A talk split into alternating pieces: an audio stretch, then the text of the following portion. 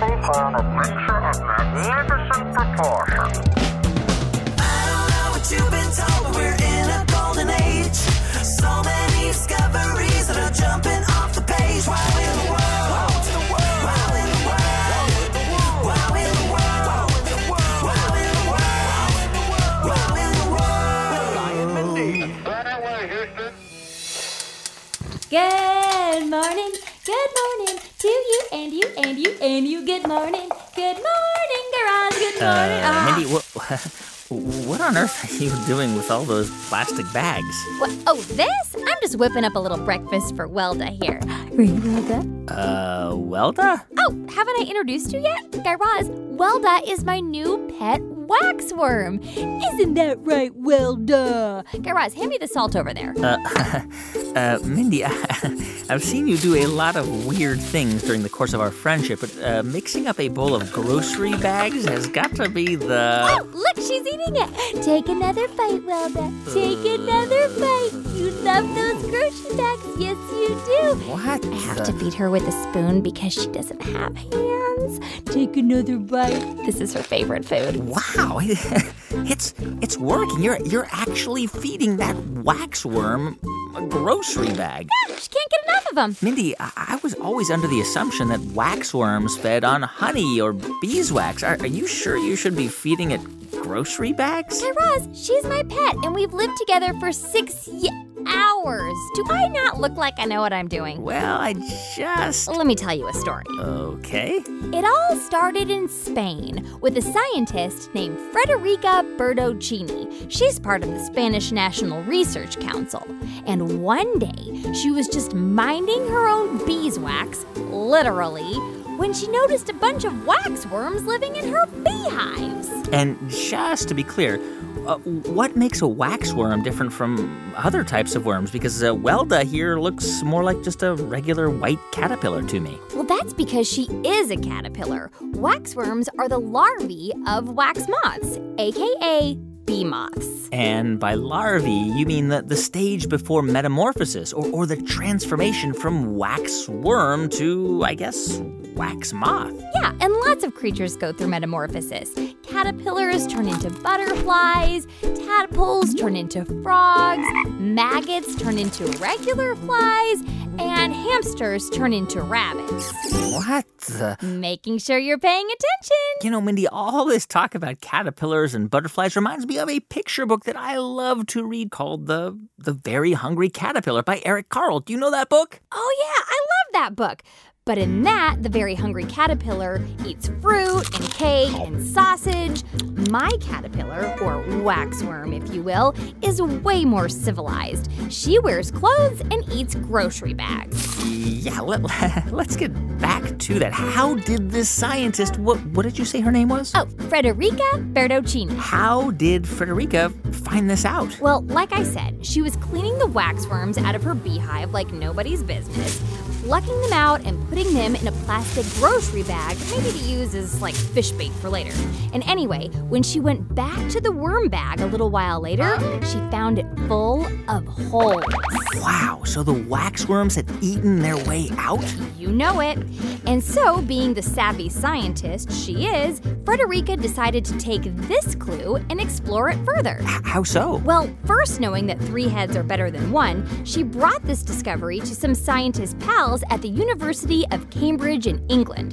Their names are Paolo Bombelli and Christopher Howe. And what did they do? Well, they did some experiments and discovered a special protein in the waxworm's belly that attacks the chemicals that make up the plastic in the bag. Wow, that sounds very similar to the way that the acid in our stomachs work to break up the food that we eat. Yeah, exactly. I think I might be starting to see where this is going, Mindy. Oh, yeah? Well, as we know, plastic bags are not good for the earth, right? Right. And I think I read recently that there are 1 trillion of these bags used every year. Yeah, which according to my calculations is about 2 million grocery bags used every single minute. Crazy, right? Yeah, really crazy. And like the plastic water bottles that we were talking about on another episode, plastic bags probably take a lot of energy to make. Yeah, apparently the amount of energy it takes to make 12 of these bags is enough to drive a car for a mile. It's too bad we can't power cars on grocery bags. I know, and it turns out there isn't much we can do with them. And that includes recycling. Yeah, I know that there are some plastics that we can recycle, but the plastic in grocery bags isn't one of them. That's because they're made out of a plastic called polyethylene, and it's really hard to break down, especially when we humans are producing 8 million tons of it every year. But it seems like what you're saying is that these scientists discovered an enzyme or a little teeny tiny microscopic baby protein inside the waxworm's belly that can break it down? Just like your mom did on the dance floor of your senior prom, Guy Raz. Word to the moon. Go, guys, mom! Go, guys, mom! Break down now! It's a birthday! Break down now! Go, guys, mom! Anywho, so yeah, that's what they think they've discovered. Basically, they've come to the conclusion that if waxworms eat the bags, their bellies will break down the stubborn polyethylene and turn it into another useful type of liquid used to make things like polyester fabric or even antifreeze for your car. And that liquid is called ethylene glycol, which coincidentally was what my parents almost named me. That would be a mouthful. Speaking of mouthfuls, check out Welda over there going to town on that bag. Now that's a very hungry caterpillar. Yeah, and I know what you're thinking, Guy Raz, and I need you to calm down. Because before you get all excited thinking that you can just start going all around town using and tossing all of your grocery bags like they're going out of style because waxworms like Welda here will eat them, okay. Just know that this theory is still being tested, and it has a long way to go before it can be proven. But it's still pretty exciting to think how just a little curiosity as basic as paying extra attention to wormholes in a grocery bag could possibly lead to fixing a huge problem right here on our planet. I can't hardly wait until this thing becomes a reality, Mindy. Me neither. In the meantime, Guy Raz, I'm just going to climb into this grocery bag here feet first, and then all I need you to do is pick it up by the handles and then take me to the store because my legs are too tired to walk. Thank you.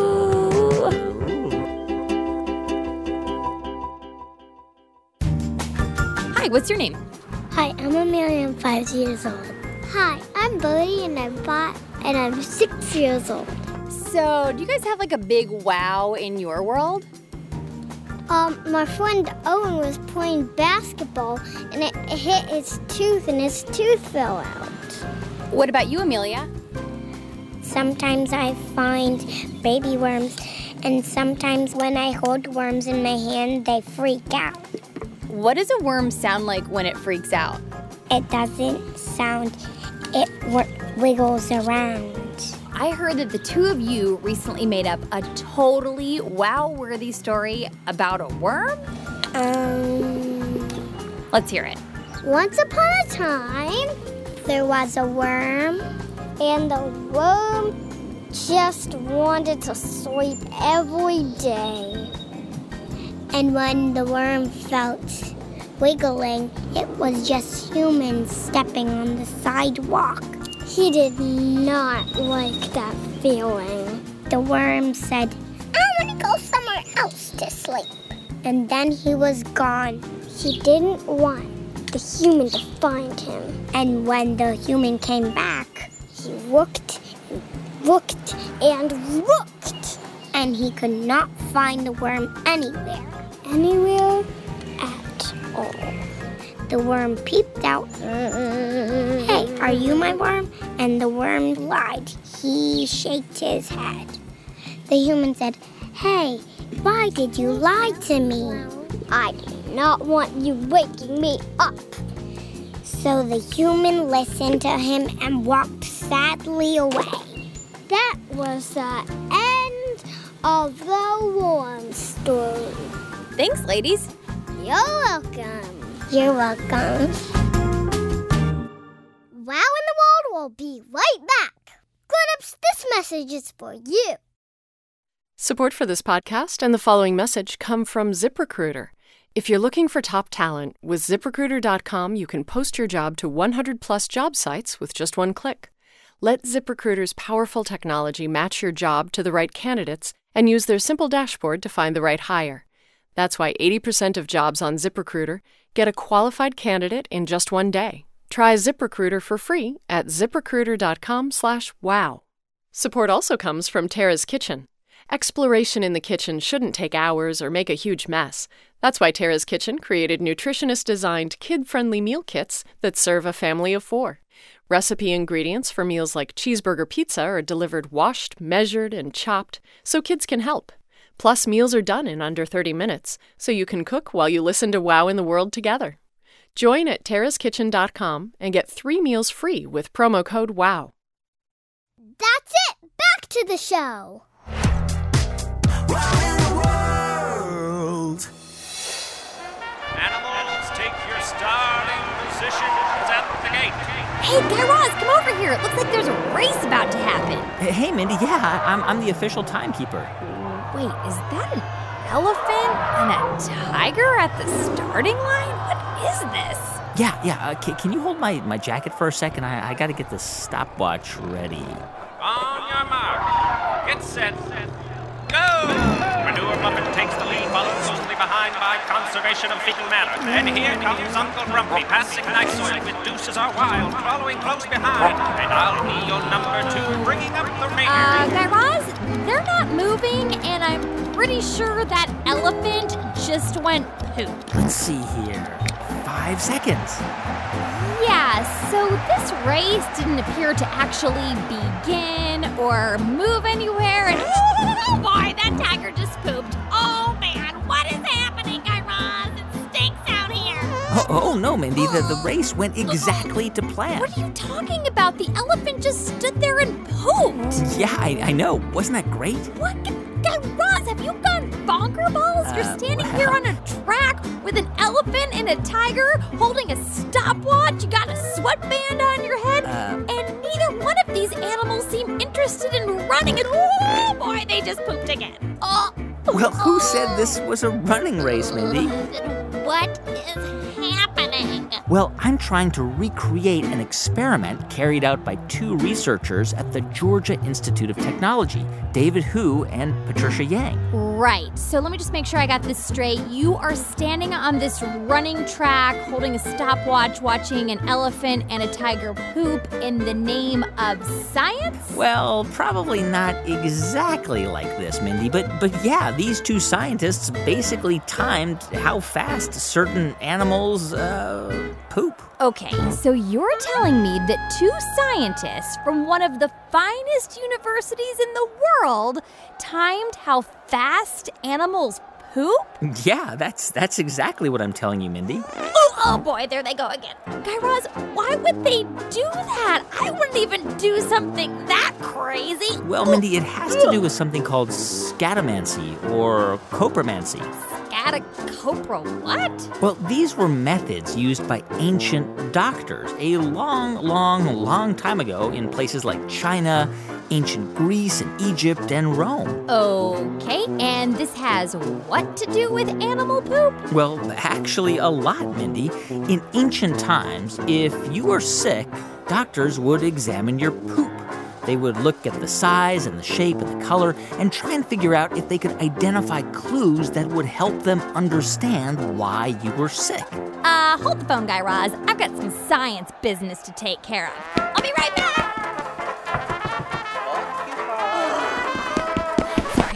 I'm back.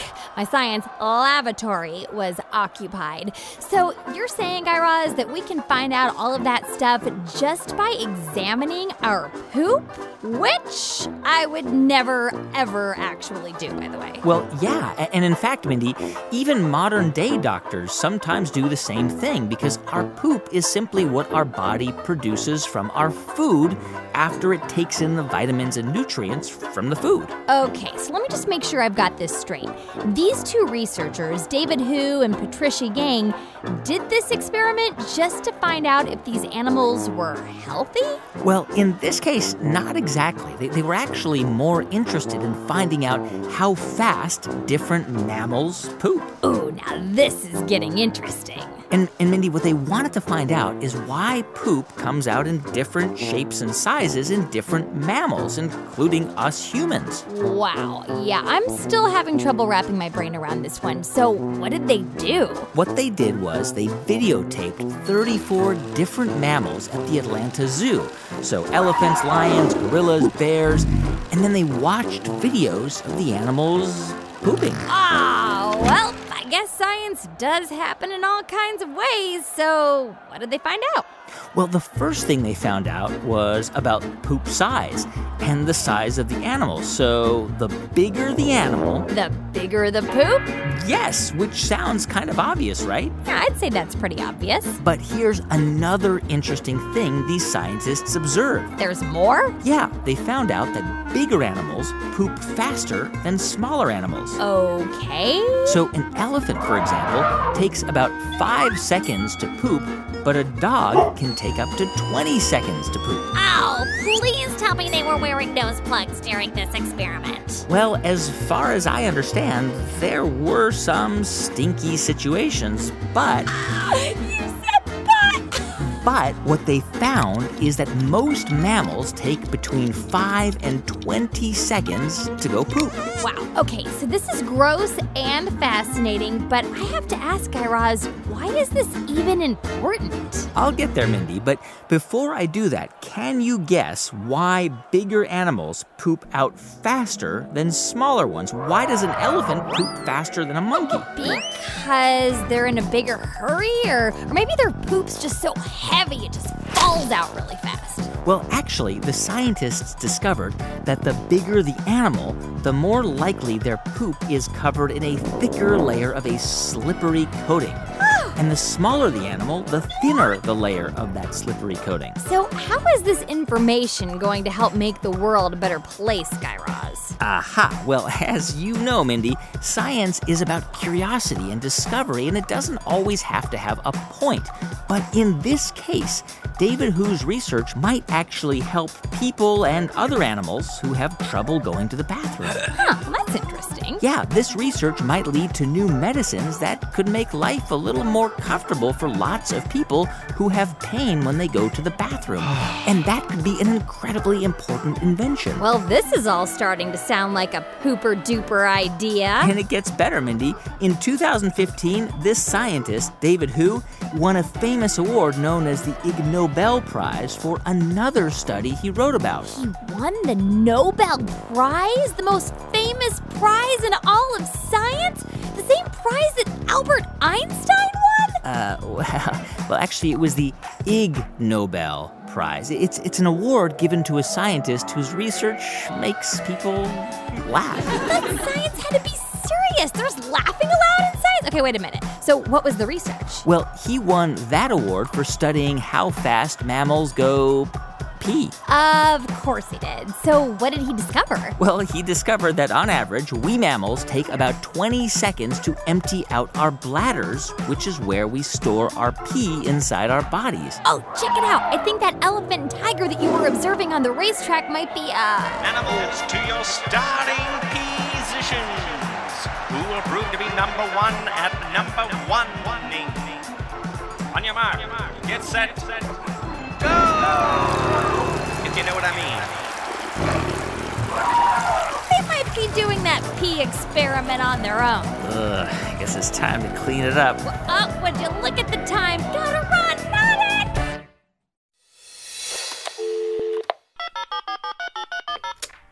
Hi, thanks for calling Wow in the World.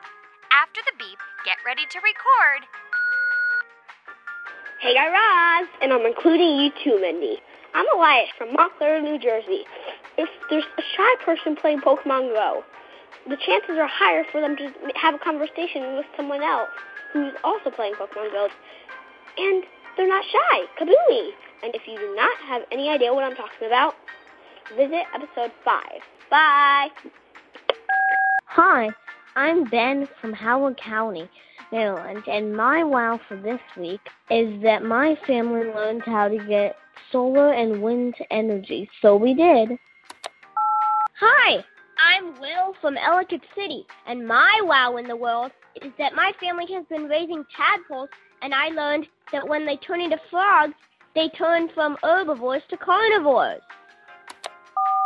Hi, my name is Emmett from Mulberry, Indiana, and my wow in the world is ninjas. They're really sneaky and intelligent, and they go hi-ya!